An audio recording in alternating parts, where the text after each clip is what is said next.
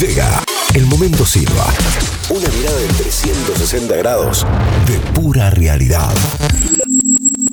Agosto comienza a dibujar sus últimos trazos en medio de las llamas y el humo que azotan a las sierras y preocupan a los pobladores. Esto se convirtió en un infierno realmente tremendo. Tuvimos que salir con casi lo opuesto, dejar a nuestros hogares. Desde Córdoba, en los últimos días se pudo ver con bastante claridad, vaya paradoja, cómo el fuego avanzó sobre las montañas y las imágenes que sí viralizaron, como vieron a propios y extraños en las redes. Esto es lo que nos ha tocado vivir por la desidia de algunos que prenden fuego. Un bombero había avistado de que había un sujeto que estaba saliendo con, con un encendedor y partidizas. También el impacto y la cobertura de medios nacionales con móviles en vivo durante todo el fin de semana hicieron lo suyo para que el desastre ambiental que se está desatando en Pulille y Sierra Chicas copara la agenda mediática.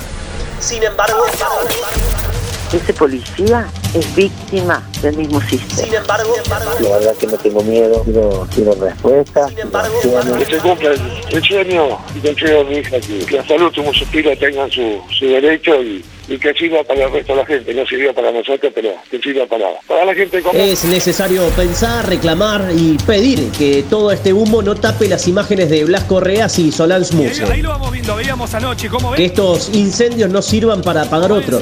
Esto es una situación que están más relacionados con lo moral y lo ético que con lo ambiental. Muy contrafuego. ¿Sí? Claro, se llama contrafuego. Que el vértigo de la viralización en redes, ahí donde todo es tan inmediato como efímero, no opaquen a Blas y a Solange. La familia de los dos, tanto del pibe que murió fusilado por balas policiales en la madrugada que salía de comer unas pizzas para ir a jugar al play, como los padres y amigos de la joven que falleció el viernes sin el necesario abrazo de Pablo, su papá, siguen reclamando justicia. Siguen reclamando, reclamando, reclamando siguen esperando una charla, una respuesta de los responsables de ambos hechos. Siguen ahí, ¿eh?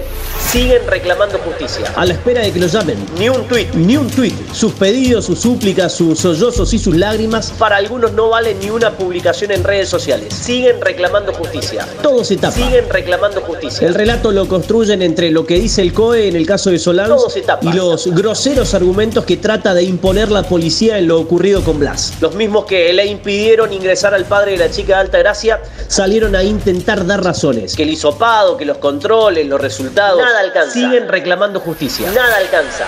A ver si entienden. Privaron a una joven que lo único que quería era un abrazo de su papá antes de morirse. Y a ese papá que terminó abrazando un cajón el sábado, días antes lo trataron como un delincuente. Nada alcanza. Se enredaron en los protocolos, se les traspapelan los argumentos a los burócratas de siempre. Los incendios en la sierra los tienen hablando de otra cosa. La crisis ambiental y el maltrato del suelo los puso a tapar la crisis institucional. Nada alcanza. Las llamas y el humo no alcanzan. Blas y Solange siguen esperando explicaciones. Y sus familias, sus familias también.